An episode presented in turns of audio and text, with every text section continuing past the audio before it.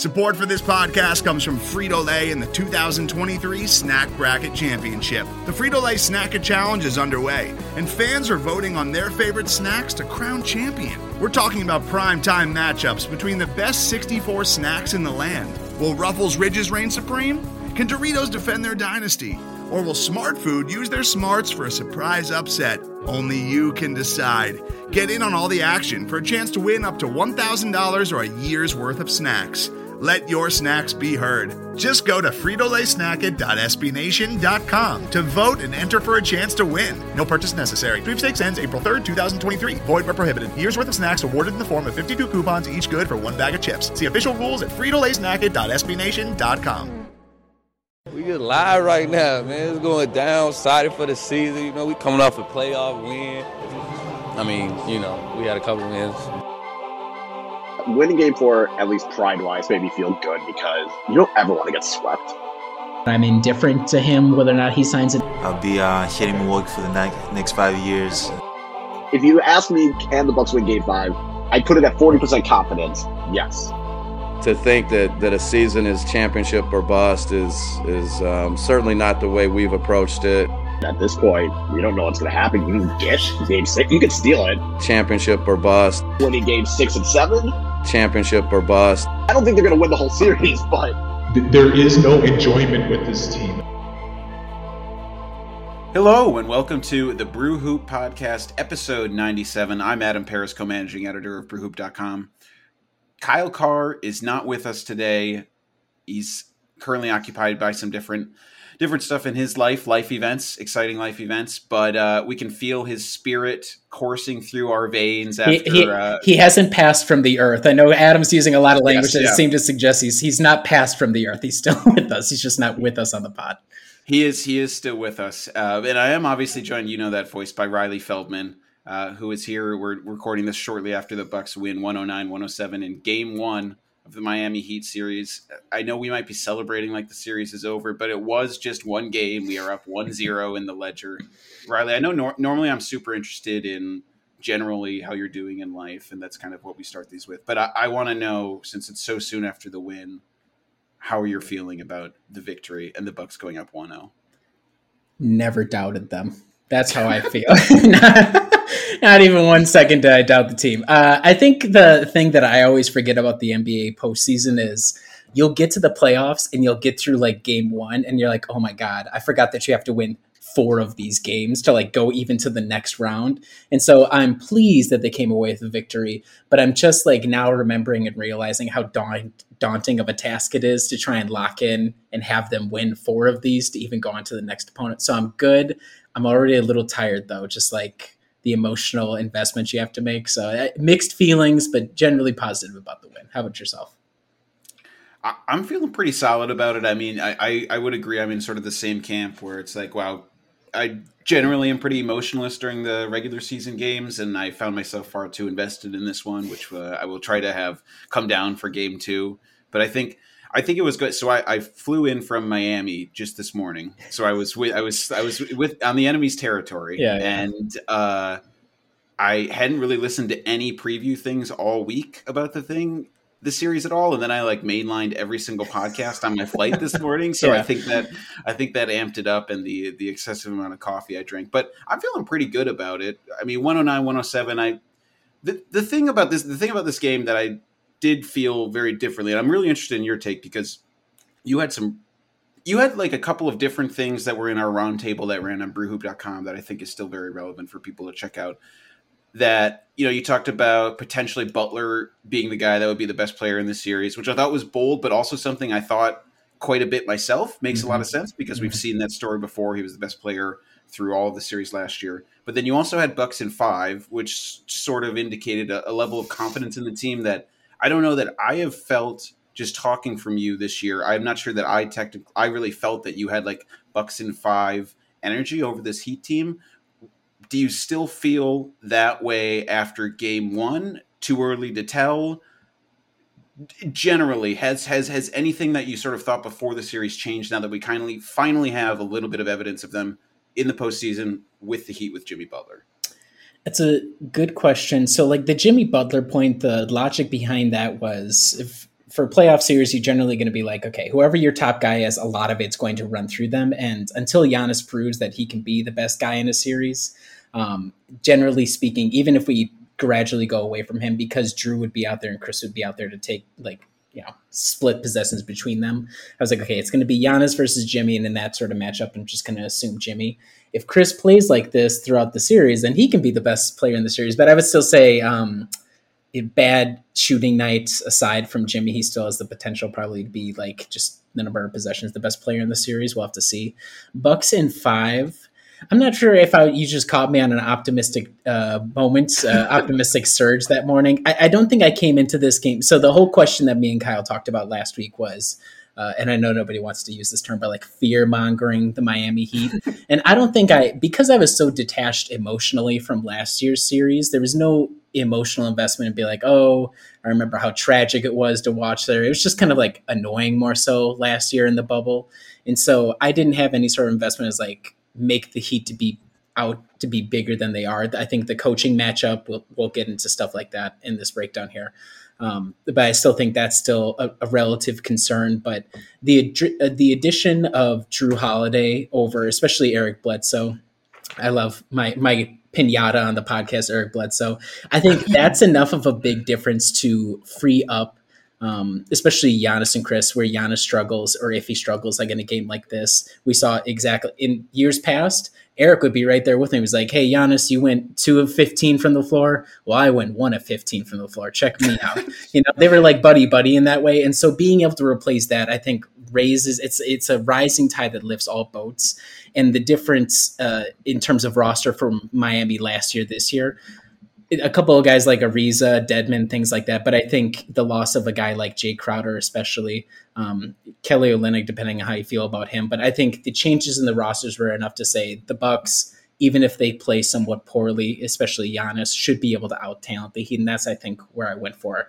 And I don't think there was anything about today. You could read it in two ways: either the Heat's uh, three point shooting is unrealistic and will cool off, or um, the guys who missed a lot, like Butler, like Bam, will shoot better. So it depends on how you want to read it. But I don't think there was anything today that changed that sort of uh, feeling about the series.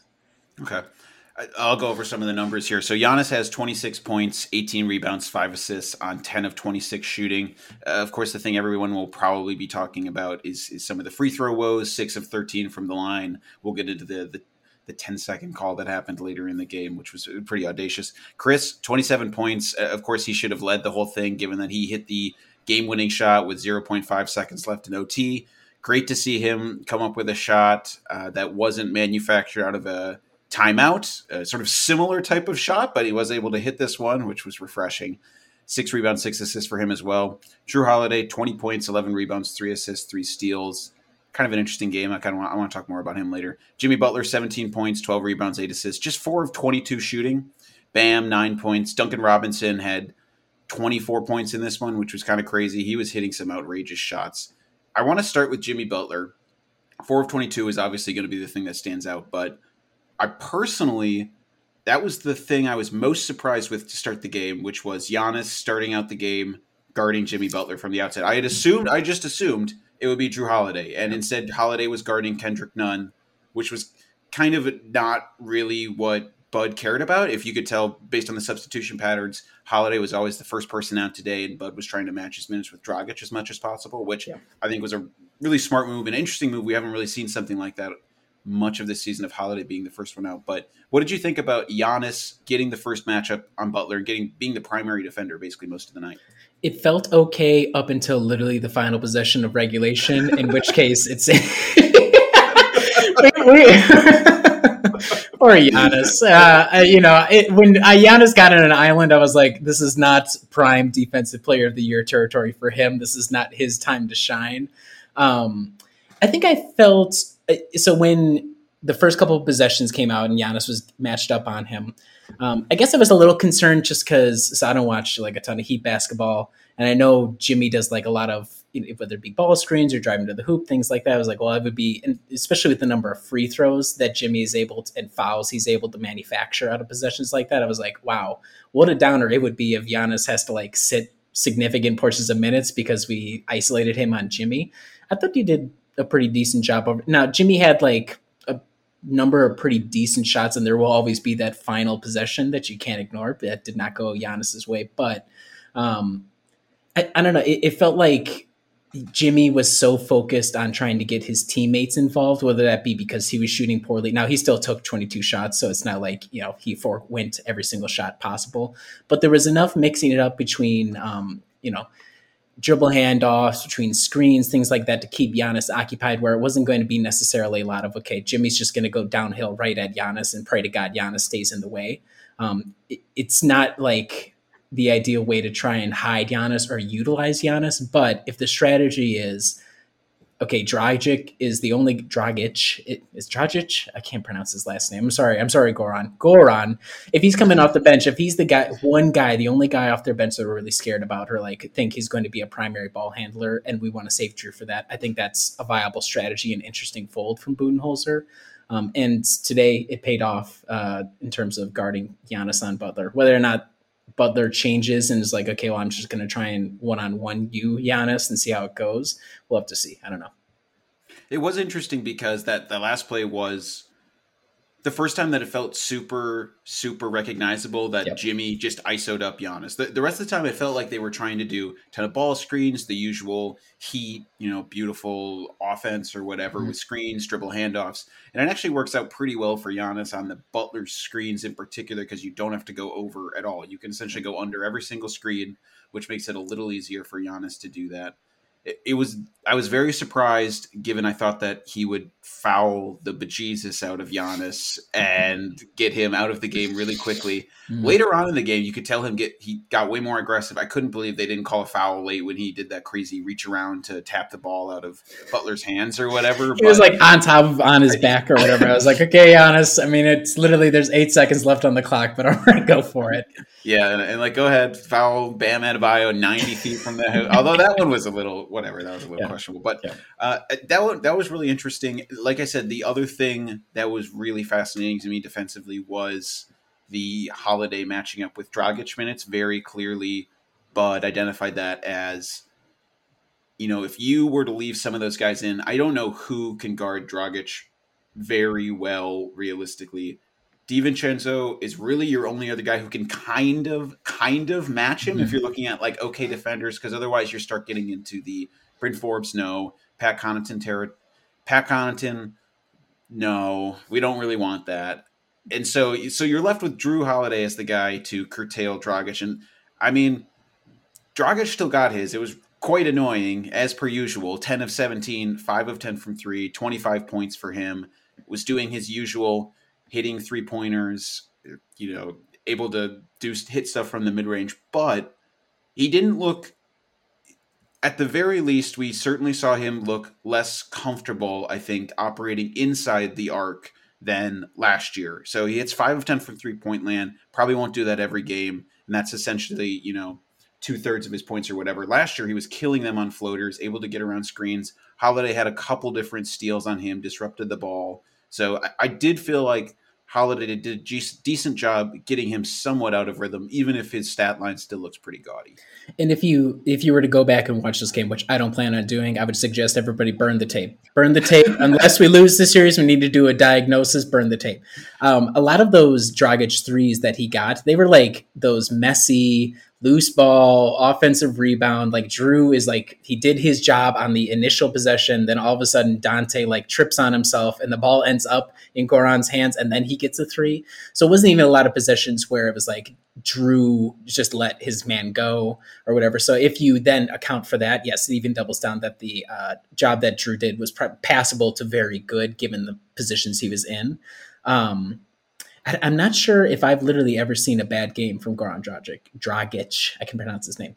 Um, it, has been he still got like a couple of floaters, it, but I don't know if he like if he only played Milwaukee for the rest of his career, he'd be one of the most surefire Hall of Famers of all time. It's very strange. I've I've literally never seen a bad game from him. No, he he always seems to look incredible. He looks very poised. Clearly, he was in there. I mean, Kendrick Nunn plays only 23 minutes, and he's their nominal starting point guard. Dragic has 35. So you can see him obviously bearing the brunt of the minutes. And I think another, so like going back to Jrue as well. So you could, even if you didn't notice it, where it was like, okay, he, like Goran just passes passes off the ball. Um, like you said, those late possessions, even if you kind of lose track of like, okay, who is Jrue guarding? It, it was so critical. The difference here between again, like an Eric Bledsoe type versus Jrue this year. I think there was like maybe two minutes left in the game.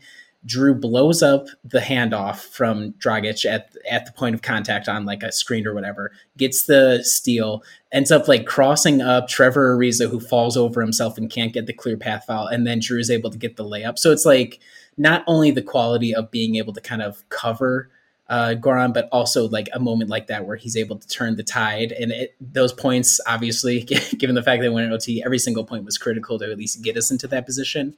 So it's even cr- moments like that where it's high tension.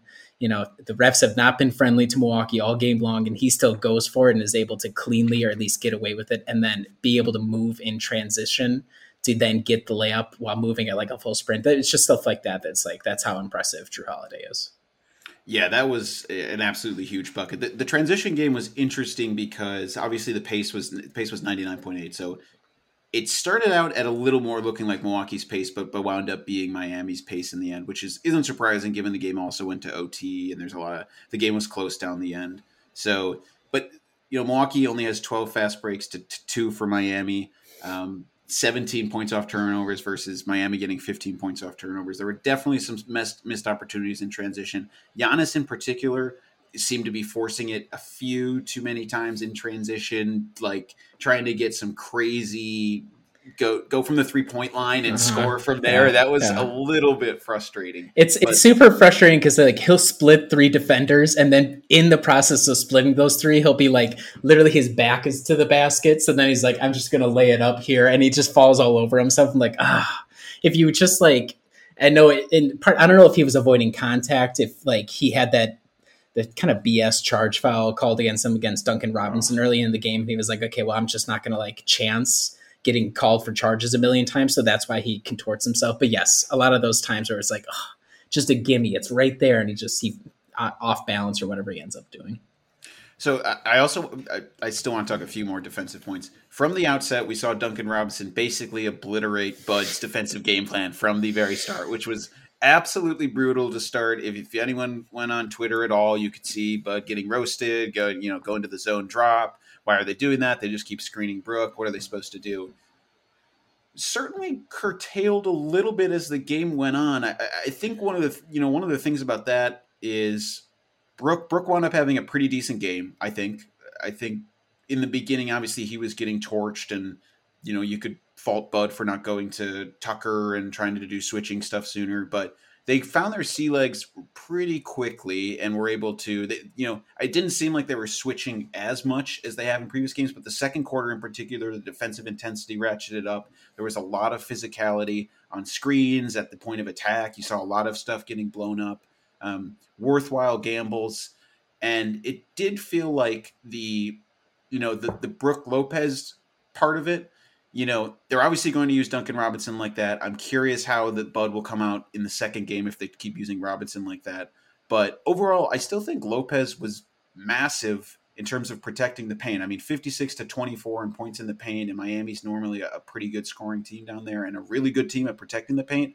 I, I think Lopez more than showed his worth, even if I didn't feel like they found they found him a few times offensively, but I thought they were looking to him a little too much on the roll when they weren't waiting for mismatches to, to, to present themselves. Like late in the game, they kept kind of trying to throw it to him when Bam was still on him, and it's like, I mean, he bar- he barely like he didn't yeah. even win the opening tip. Like yeah. he's not going to win it when you throw it down there. Wait for the mismatch and then take yeah. advantage of it. But I, I, thought he had, I mean, 36 minutes, hit some seven of eight from the free throw line, which was huge. I, I thought he had uh, a really impactful game for Milwaukee, and, and would score at times when people weren't scoring. He would somehow find a way to get to the free throw line. He would find a way to drive. I mean, he had the second most free throw attempts on the team after Giannis. So I think that speaks volumes about what he was able to contribute. Yeah, so long as those the first quarter, the number of times that he pump faked from wide open from three, I'm like, Brook, come on, my man. Like, and then I just I do love it though when like he has like two or three defenders on him and he just kind of like waddles through them or whatever to get the foul call. I think that's so funny when he does that. So if he just cuts out, even if he just took the threes, I'd prefer that than the like he's wide open, decides to pump fake anyhow, and it doesn't result in anything. Then he goes inside. I'm like, okay, that's probably not an ideal Brook Lopez possession. Um, I think so. There's like a uh, a reputation. I think Bam Adebayo is a good player. Um, and I think he has some talent offensively, but today in particular, um, especially when Brook was guarding him, Bam seemed to settle a lot more for like a slight like step back sort of contested jumper. There was there was a couple of positions where he would get ahead of steam and then try to go at uh, Lopez, but otherwise it was a lot of like okay, I'm down here. Let me see if I can kind of do some footwork to free myself. And Brook was on top of him, so um, I, I think credit to Brook for that. In terms of like the Duncan Robinson Bam Adebayo action, I think a lot of the change from the first half to the second half was uh, Khris just uh, giving more of a shit, and I'm sure there was. I think there was more, of, like, probably more to it than that. Budenholzer was probably like, "Hey, we need to really focus in on this, Khris." Um, don't go under. Definitely just like go right at it. That's who they're going to over and over again. And you could see fourth quarter, especially um, when it turned into like the rock fight to end all rock fights. It was like a couple of times where Bam they would try to do that action to start the possession, and Khris mm-hmm. was right there, like immediately in between Bam and Robinson. So I think stuff like that. Um, I, I don't know if I should give credit. We could say like, oh Budenholzer coaching change middle of the game. He saw he changed it up.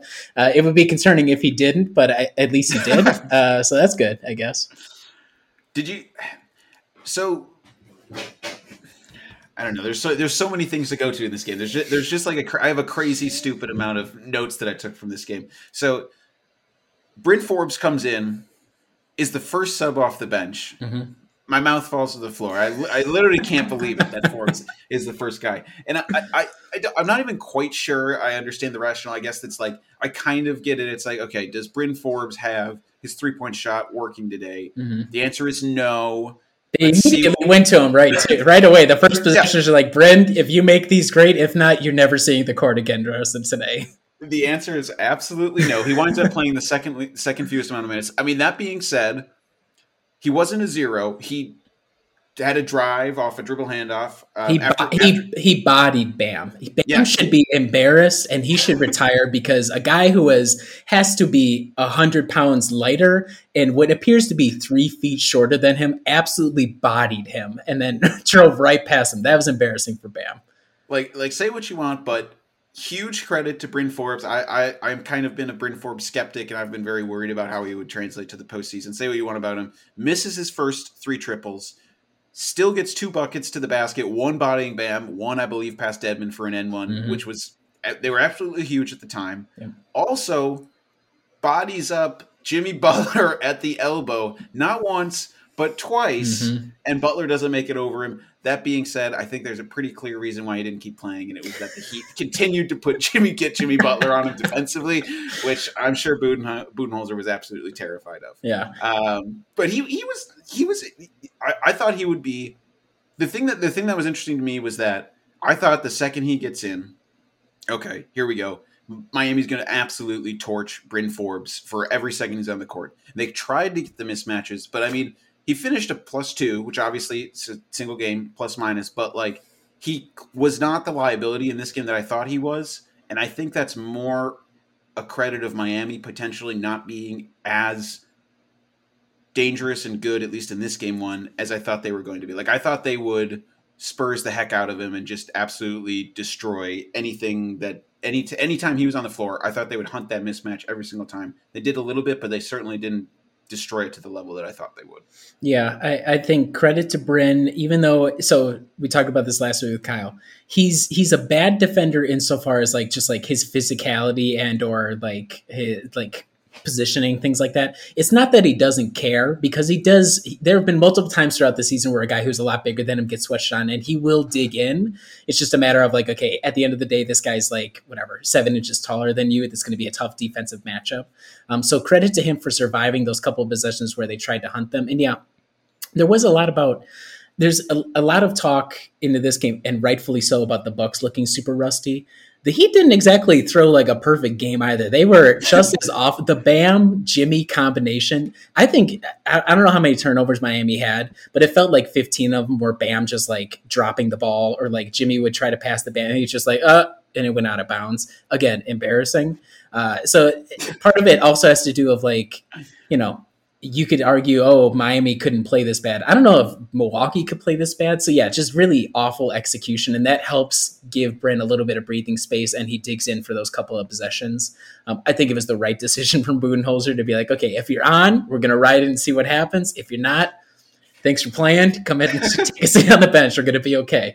Um, but yeah, I think the the thing. So Bryn, all the bench guys, I think I, I have nothing really to say about Pat Connaughton. Uh, which is probably a good thing. I would say that's a good thing, but I think all the bench guys, um, to varying extents, the I think it was just Pat, uh, Bobby, PJ, and Bryn all played for us. They all played pretty well given the roles that they were expected to. Um, so I think that's also a good sign coming out of this. Not just Bryn, but the other guys having plus minutes when they were out there. Yeah, Bobby was another one. Just like I said about Bryn, I mean, you could you saw the Spurs pick and roll the heck out of Portis, and I, I was absolutely terrified of them doing a similar, the Heat doing a similar thing certainly didn't feel like they were decimating him to the level I thought. And he added his eight points were big. He had, he had eight huge points at a time when the Bucks really needed some scoring. He, I think most of those were in the first half. Um, he only plays 17 minutes, but eight points, 17 minutes. He gets four rebounds. He was kind of getting bodied on the glass in the second second quarter, uh, but did a decent job. And I, I want to talk about the offensive, the rebounding battle. So when you look at the overall numbers now, if you look at them, the Bucks actually did a decent job. It came back down. So I looked at it at halftime. The offensive rebound rate for the Heat was 33.3%, which is crazy because their, their, season average is hmm. 22.3%. And this yeah. is this is basically against the Bucks, who are like the best, you know, defensive one of the best defensive rebounding teams in the in the league. Ends at 19.7% for the Heat. They only have two offensive rebounds in the second half. The, the issue with the offensive rebounding thing is and I do the same thing. Every time it happens, it's so gut wrenching. Mm-hmm. It is impossible to forget it. It seems like a huge swing of momentum, which it mm-hmm. occasionally can be. Yeah. And then generally, if you look at the end of the game, the Bucks are kind of right about it. They're like regular, good, yeah. good defensive rebounding level. But in the first half, it was really critical, and it felt that it. And I think the issue also stems from last year when it felt like the Heat would get tons of offensive rebounds and would absolutely gut the Bucks with that stuff. So yeah. they cleaned it up, but the first half was really brutal. I think more so everybody being annoyed. One, it's one of the most annoying sequences in basketball as a fan. You're like, because it's not even like a, oh, you got like, that's a bad ref call. Oh, you were like close. It's literally just like most of the time it's like, oh, you clearly didn't really give a damn to like go after that ball, all that, or like whatever. like the other guy clearly cared more. And that was sort of annoying. There was one possession in particular where Giannis still got the defensive rebound, no problem, but like totally uncontested, four bucks around him, no Heat players at all. And he still was like, he like retracted his arms at the last second. I was like, why? What are you doing? Did DJ Wilson like enter your body when you tried to go for that rebound? Um, so I think that's why everybody was annoyed. It's like it's the most obvious, like oh. Especially like I'm sure anybody who plays basketball, you just get yelled at all the time if you get an offensive rebound. So we're all manifesting that. Um, but I think in the second half, uh, it seemed like guys, especially like Donte, um, Giannis did a better job. Brook did a decent job. Everybody was more aggressively like just corralling. It wasn't. I think there's so much of the way that the Bucks play and a lot of the pace where it's like, oh, try and get going right away. Um, and maybe the change in tone and the pace and things like that, It's where it's like, okay, we're just going to have to pretty much secure it, hold on for a second, make sure nobody's all over you, and then we're just going to have to set up the offense. Maybe some of that has to do with it, but yeah, the uh, the want to factor a little bit annoying in the first half, but it, it did get cleaned up quite a bit in the second half. All right, I I suck because I did the thing that I probably shouldn't have done, which was bury a lot of Khris Middleton's lead. I feel like we sorry, Khris. Def- Khris we talked about basic. We talked about basically everyone else, but uh, let's talk about Khris Middleton. Ten of twenty-two, three of nine from three, so not his best shooting night from three. Six rebounds, six assists, two turnovers, 27 points, hits the game winner. He did feel like 10 of 22 is, you know, not super efficient for him, um, but he did feel like the most steadying presence offensively in this game uh, which I was a little surprised by. I, I kind of thought Jrue would be that, but it was certainly Khris, and I felt like he had the most command of the offense in general too, not just as an individual scorer, but as trying to facilitate to other guys. What was your view on Khris this game? No, I agree with that. Um, the first half was a little bit tough because. Um, as with Khris, it's going to be give or take based on his dribbling. There was a lot of times where it's like, okay, we're going to start the offensive possession. Khris is going to like kind of dribble between his legs like a lot. he's going to do this for like 10 seconds and then he's going to pass to Jrue. I'm like, well, it's probably not great offense. So the first half, I think, um, it's not that he was bad, but there was a couple of times like, oh, those are like habits that Khris has that we would rather he not do in this sort of situation. Um, I think credit to him. This this game is not something that's like, oh, this is totally outside of the realm of possibility. When things turn into a rock fight, what did we pay Khris a bajillion dollars for? So he could be there for a rock fight. He's our rock fighter. And you know what? Today in the second half, he was a pretty good rock fighter. like he was like tough baskets, game winner, threes, whatever you need. Um, you know, he decent defense on Duncan Robinson in the second half. Um, I, I, think there was a lot of it for him of like getting used to, and I think this seems to be Khris a lot is like getting used to or getting into a rhythm, getting comfortable with things. The first half where like he's just having difficulty getting his dribble down, um, trying to like probably still go to Giannis, try to get Jrue because Jrue had a pretty quiet first half as well. So it's like, oh, let's try and get people involved or whatever. And in the second half, he's like, you know what? I don't know, Duncan Robinson is going to be the guy that guards me. Like, if that's going to be the case, then I'm just going to go for it. And credit to him, he did. And he got it all the way to the very last possession.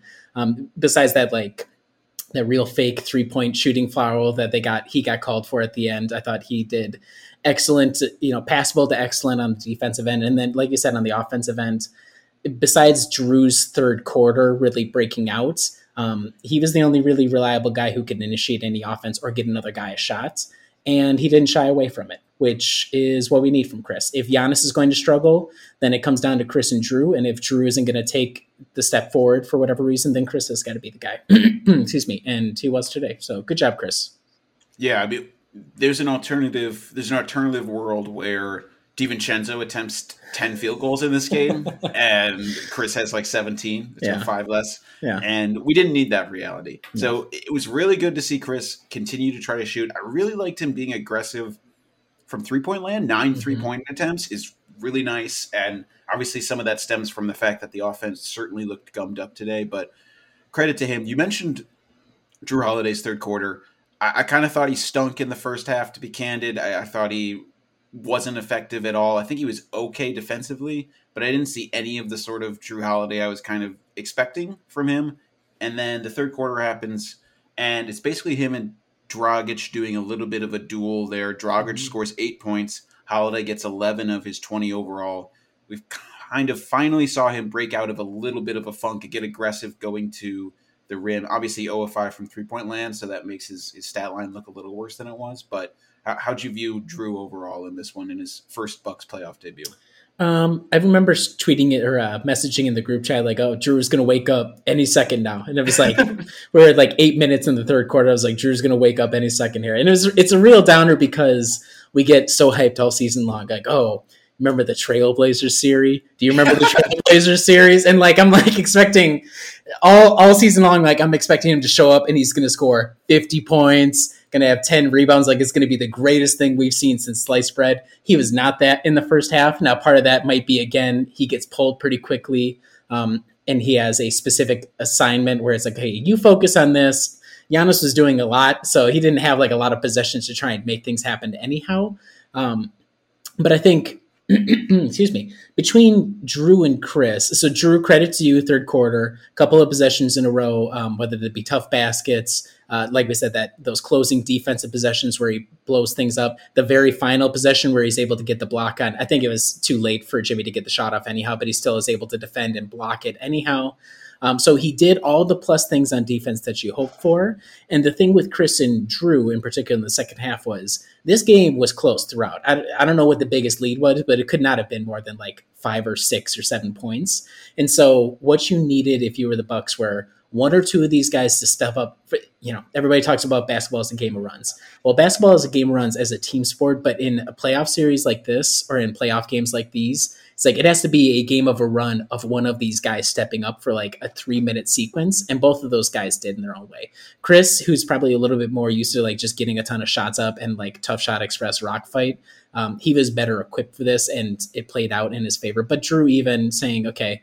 I can probably step up here. I don't know if Giannis was off the floor during those minutes where he had that 11 point run, but um, yeah, I, I think good for him to show that he's able to impose his will. I still think it's a little strange having a guard like him where it's like, okay, Jrue doesn't really like I never really understood the like, oh, Jrue doesn't want to be a point guard. Like he doesn't really want the ball. I'm like, okay, how does that work? I guess I've always been a little confused by that.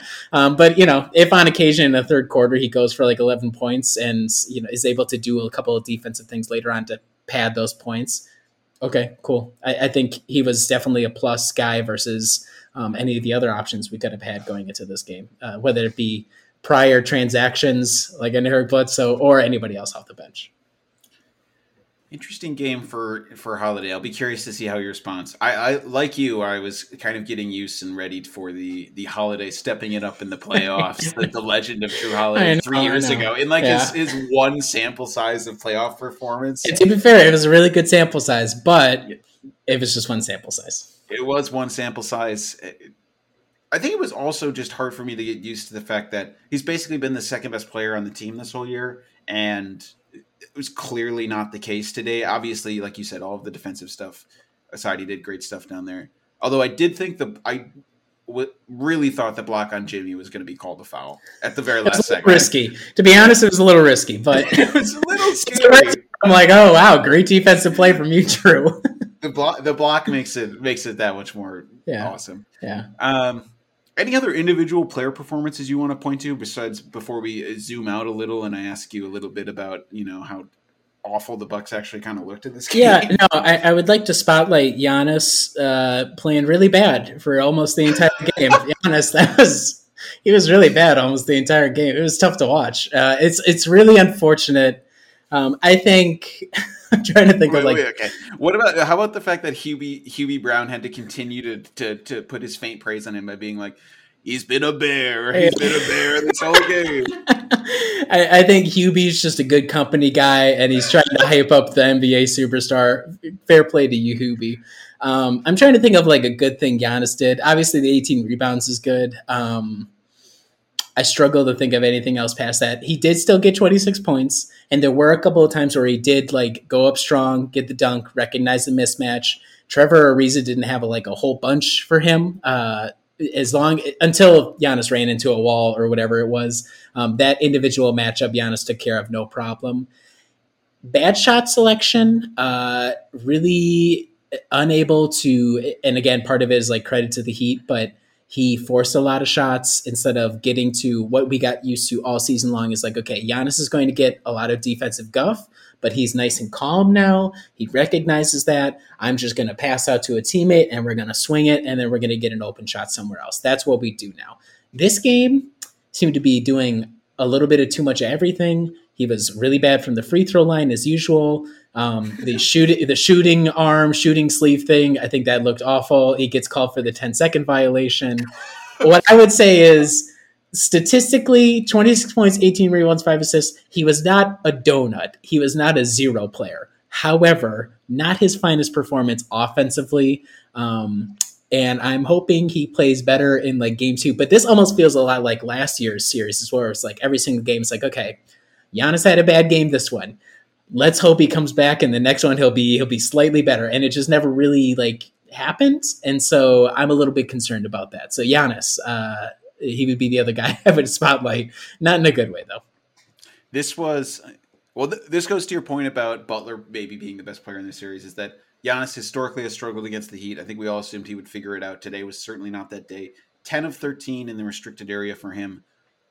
0 for 14 from everywhere else uh, on the court. How many how many threes did he take? Let's see how many. He took three. He Those, only took those three threes, those were three wasted possessions. In a, in a two point game, there were three wasted possessions. Uh, I, I appreciate the need. This is sort of like Bryn Forbes is like, okay, if Giannis is sort of on, then we can kind of ride it.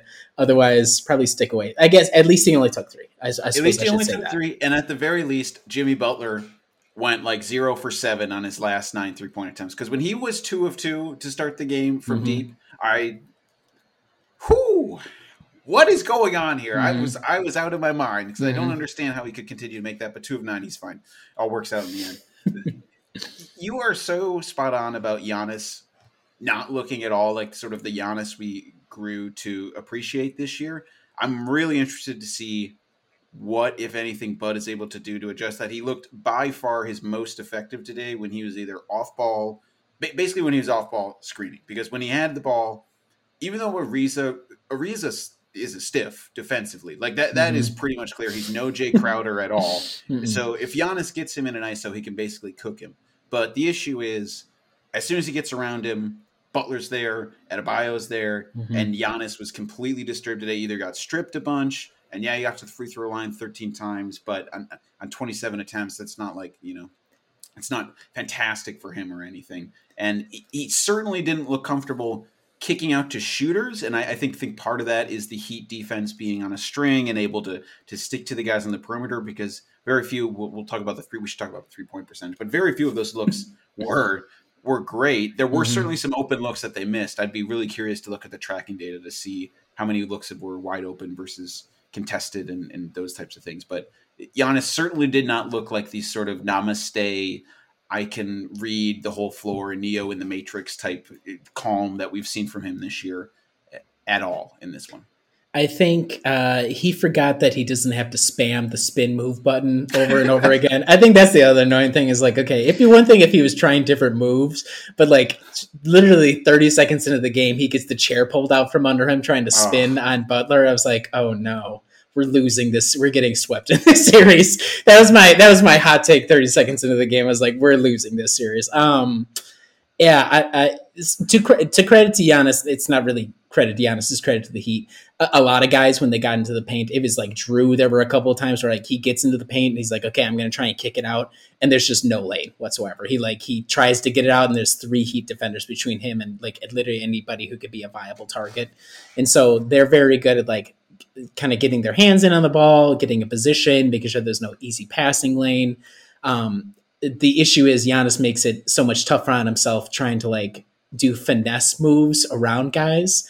And he needs to realize, and I'm sure he's going to hear it from the coaching staff and everything. Don't try and finesse things around. Have them come to you because you just have natural gravity, and then do what you've done all season. Kick it out from there. It's not going to be ideal. You're not going to like have a wide open guy at all times, just the way that, that he play the defense. But don't feel like you need to get even more stuck in the quicksand to give yourself a better shot. Um, we can try and work things out by getting the ball back out and working it out from there because you've already pulled a defender. You've done your job in this possession. So I don't know. We'll see how he adjusts. Yeah, and, and talking about the offensive offense more generally, it, it looked really ISO heavy. I, I mean, it looked like a slog almost the entire game. Even if even when they were penetrating, I mean, whether it was Khris, whether it was Jrue, occasionally they were missing gimmies. They had to rely on quite a few floaters. And even when they were driving, if they would kick it out, it didn't seem to have the usual verve or Miami was able to cut off whatever the second action would be. I'm curious to see what they're going to do for adjustments. I think the Giannis, both Giannis, frankly, both the Giannis and Brook pick and rolls at the very top of the key, I still, you know, th- there's still a work in progress. Like they've, they Mhm. forced them a few too many times to try and get it to them as they're rolling. I'd really like to see more, you know, more often potentially Jrue just like either rejecting the screen or like Mhm. following it, you know, trying to just have them rescreen rather than trying to force a pass through like three defenders' legs. Yeah. But I- I'm really curious to see if the offense continues to look this messy for this entire series, or if they're able to find a little bit of a of a solution. And maybe part of the solution is just hit a few threes, right? They're, going five of thirty one certainly doesn't help things. With, it's like it's like a, it's, it's like a 1990s throwback. Like, all right, we're gonna make five of 23. Is like, okay, sounds, sounds good, coach. We're on it. Right, and maybe that was part of Bud's. I'm not gonna like you know give Bud too much credit, but maybe in the beginning he's like, okay, if Bryn comes in and hits like three threes, Duncan Robinson style, Mhm. maybe that will literally just open things up a little bit more, and then if you get that crack, then you can keep pushing through it. But I, I'm curious where the offense will go from here in the series. Yeah, it uh hero ball heavy. Um, part of the issue with doing any sort of like Jrue or anybody Brook slash Giannis pick and roll, uh, literally outside of Jeff Teague, maybe nobody on the roster is capable of doing an entry pass much less a reliable like pass on the move to a to a rolling guy. Uh, I never really understood why we did that because that's just not recognizing your personnel. But whatever, maybe it'll work once or twice. Yeah, but um, Donte makes it look cool when he does it one handed. Oh my god, yeah, one handed right to a Heat defender. I was like Donte, so bad. it looked like like a dodgeball. Like he just smacked like a dodgeball. I was like, what is this guy doing? Uh, we don't need to spotlight Donte. Donte, not a good game from you either. You're not supposed to be here, so I'm not going to give you any sort of guff. Um, yeah, no, I. I I there's, thought Donte was okay. Am I just carrying water? I th- here's the thing. You might be carrying like, water. I'm certainly carrying Donte. water but there weren't as many egregious. Like I was expecting overhelp City every mm-hmm. single second he was in there, and he did play 37 minutes, and he was the only negative of all of the starters. That is for certain. but I, I, think it. All I'm saying is it could have been worse, and that, it, that is that is all the water I will carry. It, it could have been worse. There was a, I remember a possession at the very end of the game. I think he was trying to guard uh, Tyler Herro, and he, like, he was going all over. He was going all out. So like he was chasing Herro around. Herro like came up to like flash towards Butler because Donte's moving so quick. Like he ends up stepping in front of Giannis and like guarding Butler for a second, and then Her- Herro goes like off to the wing, and then he, Donte has to like run over there. I was like, wow, Donte's really he puts in a lot of effort. Uh, so shout out to that. Um, he just should not dribble. That was his issue. Is like Budenholzer or whoever put him in a position to try and dribble and like start offense. I'm like that is clearly not his role this series. And I'm I, I think if you're talking about where can the offense go from here, he was pretty uninvolved on the offensive end, and for good reason. Like he's not at the end of the game. He tries to do that layup or whatever, and he like totally doesn't even go towards oh. the rim. Um, so there are reasons why, but I think it would be interesting to be like, can we involve him a little bit more off ball, whether that be cutting more deliberately. Um, but if you're thinking of like personnel, what are going to be the big differences? Yeah, maybe it is just simply Bryn Forbes comes in one or two of these games and makes a couple of threes um, that is the difference. Uh, I don't know. Just given the way that we played, if Giannis is just going to like hero ball it, uh, there's not going to be a lot of change. It kind of starts with him and goes from there. And if he's going to be like, I'm just going to force the issue and it doesn't work, uh, it, that reduces the uh, realm of possibility or the different options that other guys can go for. So it, it kind of starts with Giannis. Um, if he gets guys more involved or is able to play smarter, then that should free things up. We'll see. But today, yeah, it was a very isolation, very hero ball. Like we're just going to grind this one out. And they did. So that's good, I guess. Yeah, they're up 1 0. Let's talk about the refs for a little. I didn't want to lead with this because I think both of us said we're not like huge scapegoat ref guys or anything like that. No. But that being said, um, dear David Guthrie, Sean Wright, and Tyler Ford, not your best day. Not your best day behind the whistle. Uh, what was the what was sort of the most frustrating refing moment to you out of this game? I thought it was totally inappropriate to call Giannis one of your superstars in this league for a 10 second. I don't care about that. Uh, the most egregious was at the very end of the game where Khris clearly, yeah, where after Giannis, after they let Giannis get away with literally riding Jimmy Butler's back for the steal, Khris clearly gets the loose ball, no problem, has it secured. Duncan Robinson's like falling on his face and yet they still give him a jump ball. And Budenholzer is like on he Budenholzer dives onto the pile. He's like timeout. He's like on top of Khris calling timeout. We still don't get the timeout. I thought that was the most egregious. Yes, it was not great. The like shooting fouls, the amount of contact that we got that gave up a foul versus what the Heat got. Um, some of the like Dragic, Dragic, I'm not, I'm gonna stop saying his name. Goran, Goran falling all over himself at half court, and like Donte getting called for a foul. Stuff like that is really annoying. But it's at the very end where it's like, okay, these are the critical possessions, and like Khris clearly gets the ball, secures it, turns over, has it. We're calling the timeout. We don't get that. I mean, and then that forces a tip or a jump ball. Giannis has to get it. He's like gets stuck in the corner with he he's able to run out of it, no problem. He gets fouled. He goes. It's like ugh.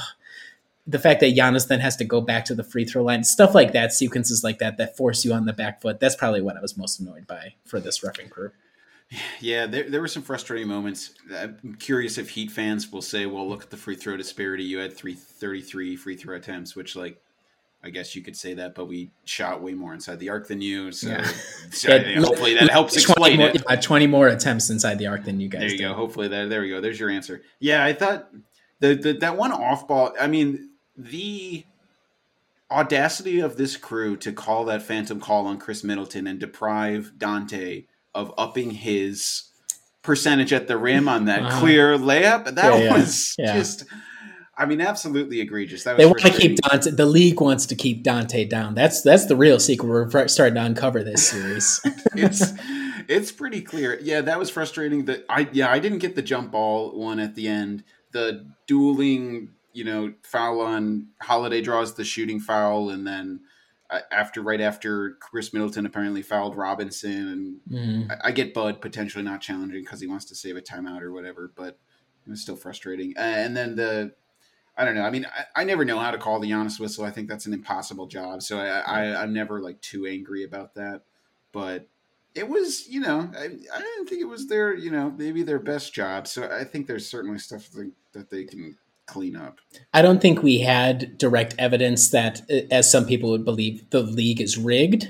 I don't think the league is rigged, but I do think that uh, it, Giannis is a very tough guy to call. And if they're going to call Giannis aggressively to start the game, that's like a cascading effect. As soon as it, this is like anything else, Giannis is a guy who leads. If he's going to have to like put his foot off the gas or he's getting like ticky tacked all game long, that's not a good sign for the rest of the Bucks because then it just cascades from there. So unfortunately for us, I don't know if we're gonna have this crew for like the rest of the games or what, but uh, yeah, if he gets called for some ticky tack to start, it, it's just not a good starting place. And then from there, it was just a lot of like obvious like oh really, and we didn't get a like lot of makeup calls either to help out with that. So I don't know, it was mixed. The 10 second the, the 10 second call was was still kind of crazy. Like I can't believe they actually finally called like, it here. In that moment, I mean, yeah. I get it. And I mean, as a Packers fan, you know, it's like the Kevin King call in the NFC Championship game. Mm-hmm. I think we'll all be uh-huh. tweeting that after yeah. this game. Let's hope yeah, we yeah, see that. Yeah. Ugh, that yeah, 10 seconds. I, it was strange. It was a matter of time. I was just figuring they were going to wait until like the finals, like game seven with the fight, of like, oh, 10 second violation. So I guess it's good that they got out of the way in game one. It was, I think everybody realizes that Giannis takes forever. I, honestly, when I rewatch games, if Giannis goes to the line, I just do skip 30 seconds, skip 30 seconds, skip that. I keep it takes him like two minutes at a go every free throw trip. And it's fine. And I'm not going to play free throw doctor because anybody who does, it's a waste of time. We have no idea what's going on with Giannis. Uh, I would probably prefer that he speeds it up a little bit, just because if he's going to shoot awful anyhow, it's not like waiting longer is helping him. So just let's keep the game moving. I don't clearly he's going to make like forty percent of them anyhow, so who cares? All right. So I think it's uh, you started it off by saying both teams can spin this either way they want. I think the Heat fans can obviously say Butler went four of twenty two, Bam went four of fifteen. You know, we only had twenty four points in the paint. We couldn't stop them in the paint, even though we are usually a good rim, rim defender. We'll be able to get them next time, and it wasn't an away game. It was an away game. Bucks fans can say, "All right, well, Giannis was not that great. Jrue Holiday played kind of off." And we went five of 31 from three point land, even though we were the fourth best shooting team from three in the during the season. Mm-hmm. So, revisiting, recircling all the way back to how are you feeling about the series going forward after this game? What's uh, you know after all of this discussion, what are you feeling? So, I don't know. I guess I'm still a little positive. The way that I look at it is okay yes, uh, Jimmy Butler and Bam had like bad scoring nights, but it wouldn't. It, I wouldn't say they had like a lot of bad looks or anything, or like the Bucks were doing an excellent job defending them. Um, the way I look at it is, okay, did Khris and Jrue, who are your key guys, did they do something totally like, oh, they can't really replicate this? I think they both had performances that would be easily replicable across the series. My concern would be the five of 31. When you think of the nine guys who are in the rotation, let's assume those are probably just the guys we're going to roll with for the most part the rest of the series.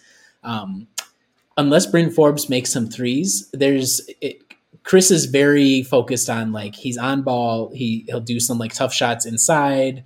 Um, he he does like a lot of different things. Just hunting three pointers is not his game. Uh, if if he's not going to be out there, if Bryn doesn't make threes, I'm not sure who else on the team we can look at and say you can reliably be like our three point guy. Um, Jrue's okay. He's better than Giannis. Giannis just don't take threes. Brook is like in theory a three point or a decent three point shooter, but he he pump fakes and just doesn't take threes at all. Um, and then off the bench, like Pat, it's always tough in the playoffs for guys like that off the bench to like who when am I going to find my spots? When am I am I really going to be the one that takes his three pointer? And so I'm a big concerned about that where it's like Khris and Jrue could probably keep this up throughout the entire series. Giannis, you pray to God, can play even like halfway better, like just a little bit better. And I think um, it, the other concern would be like, okay, my, Miami gets 50 shots up, they only hit 20 of them um, they're probably going to get that number of threes up throughout the entire series. And I'm not sure who on the roster is going to help us match that um, and then make those threes. So that would be my one concern. So I, I'm mixed. I think after today, I tweeted this in jest in like the fourth quarter. I was like, the Bucks could either win this game or lose this game when it was like tied. I think the Bucks could ease they could easily win this series. They could easily lose this series. Um, I tend towards optimism and hoping that Giannis puts it together because what else are we fans for? But um, it, it, wouldn't surprise me if it just went against us. Um, there's enough signs for positivity, stuff signs for negativity. It's kind of a wash to me. I don't know. Yeah, I, I think I'm in the same boat. I had Bucks in seven, so I kind of anticipated the Heat would eventually take a few different games from them. I think if I were a Heat fan, I would feel a little like, okay, Duncan Robinson hit seven of thirteen from three point mm-hmm, land. Mm-hmm. This was probably a game we should steal and Dragic goes yeah, Goran playing, yeah, yeah, yeah, yeah. But maybe Goran will just be that good for the whole series, so that's possible. They could think that. I think the Duncan Robinson one feels like a little bit of a potential outlier, but then they're going to say their stars have outliers. Mm-hmm. I think if, I, if I'm looking at all of these games, like you said, the most, the one that I think will be hardest to replicate might be the Duncan Robinson seven of thirteen. Part of which is because the Bucks just sucked ass to start the game guarding him, and like I don't anticipate that necessarily happening again. But all of the Bucks players, I would say scoring wise, maybe Bobby Portis won't go four of six, but um, I, I think they could pretty easily replicate what they did today and feel pretty comfortable um, and, and probably hopefully improve a little bit better. Like you said, Giannis improve a little bit. The three point thing is really interesting if it turns out that their regular season shooting was a little bit fool's gold. That's and not terrifying. even necessarily fool's gold, but given the fact that during the regular season you could have a wider variance for like having guys who are better at taking threes, or it's like okay, if it's Pat Connaughton on a cold February Tuesday where nobody, literally two people are watching the game, okay, yeah, get your three point shots up. But now when the rotation is tightened up um, in a game where it's so close, it's like okay am I confident enough in me and in myself or whatever? And am I going to get even an open shot to like take a possession here where we're only up two? You know, I, I think all that kind of plays in, and that's the thing I would be concerned about is um, just the mentality maybe of the guys that you're going to run out there. PJ Tucker is not going unless he's literally planted in the corner. He's not going to get shots up. Bobby will get shots up, but he's not like a lot of threes. There was that possession where Jrue missed him um, for like a wide open three oh, yeah. and turned it over, but uh, I, I, that would just be my one concern is like, okay, maybe the percentage will improve, but how, how many threes are we going to even get up given the personnel we use? Um, and, and, I think the one question I would ask you is after today, Budenholzer versus Spoelstra, how do you feel about that? Or I still certainly don't feel great about it, but like easiest adjustment, we all wanted it. Giannis, Khris, play near the most minutes in the game. Jrue Holiday plays, you know, like the fourth most minutes. Okay, 45 for Giannis, 45 for Middleton, 42 for Jrue Holiday. Yep. That's a change from years past when he stupidly didn't play players. If it be if it be an overtime game, we'd look at the box and be like, okay, Giannis played 30 minutes, Khris played 28, uh, trying to say Kyle Korver played 24. uh, I mean, it's just it's it's it's silly. I, I liked that he stuck with his guys and he he he had his closing lineup. I'd like to see maybe a little bit more of, of Tucker with Giannis, some of that switchability, and see how mm-hmm. that can work against the BAM lineups. I think that could potentially open up a little bit more offense.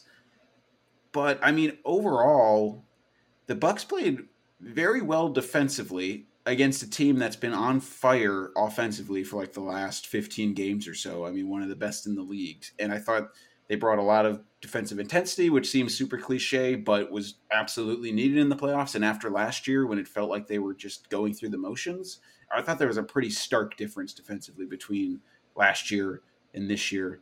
And Bud was willing to, you know, some of the things they practiced this year obviously paid off. Some of the switching still wasn't great, but they were able to execute it at a decent level. And I, I think some of the wrinkles in their offense obviously paid off by getting guys in spots that they wouldn't have been last year. And I think I think just shooting 31 threes is very heartening on a day when very clearly they didn't have it going. Like they didn't keep trying to force it mm-hmm. from deep because no one was going to make it today. That was that was just obvious. So you go back, you punish them in the paint, plus 32 there. I, I thought that was good. I'm not sure how much of that is on Bud versus the players, but that was nice to see, not like just turning back to let it fly and, and hoping that that would save them. I think the the biggest credit to Budenholzer was I was so or maybe the biggest detract detractment to him. I was so thankful that Yana or uh, Khris running clock. He was like, "I'm not going to wait for you to call timeout to run me into four defenders. I'm just going to take the ball and go for it. just watch this, coach. Um, good for you, Khris. I, I, think my main concern would be okay. Uh, if Jimmy and Bam do play a little bit better, I would generally assume that Spoelstra is able to find, whether it be Duncan Robinson, somebody off the bench, whatever, a fold to try and get somebody else going enough that like they're able to push past the Bucks. That would be my main concern. Is like I'm not sure I'm confident game to game. Uh, Budenholzer being able to like figure out a specific strategic fold that gets a certain guy like a lot of open looks or try to get him involved um, as like the third uh, leg to the tripod that is Butler and Bam.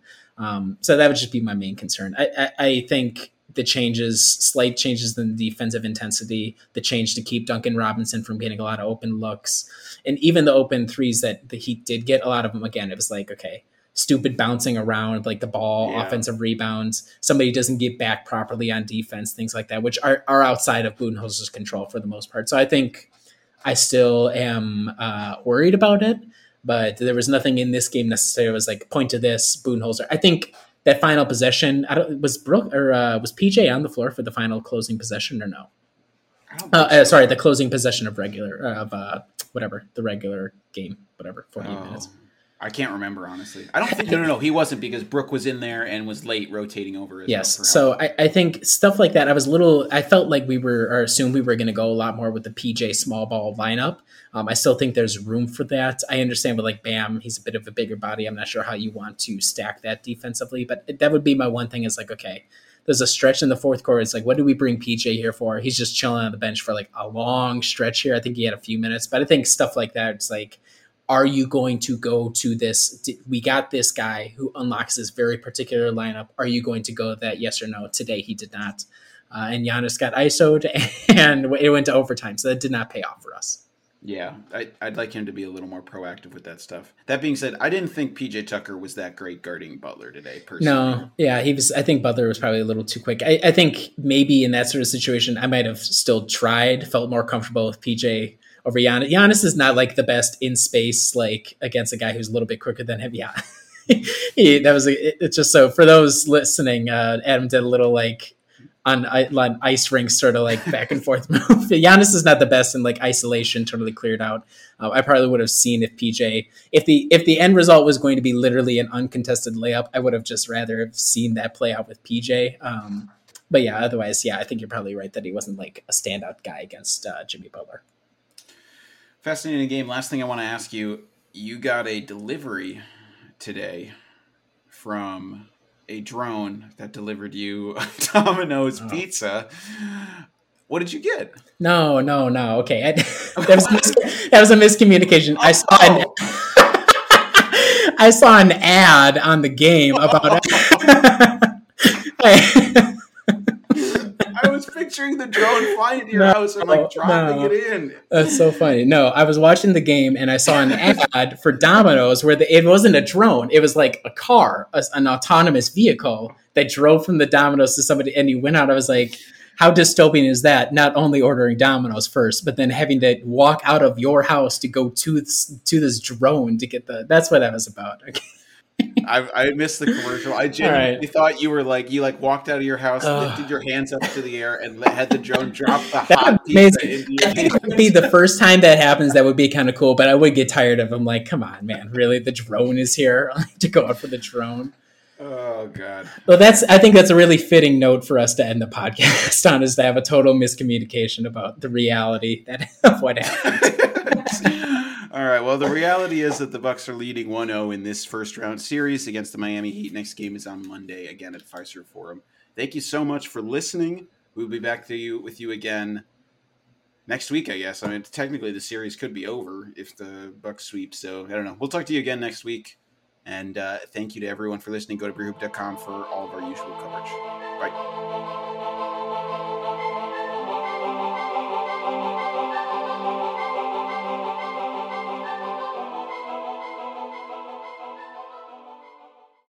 Today's episode is brought to you by Cars.com.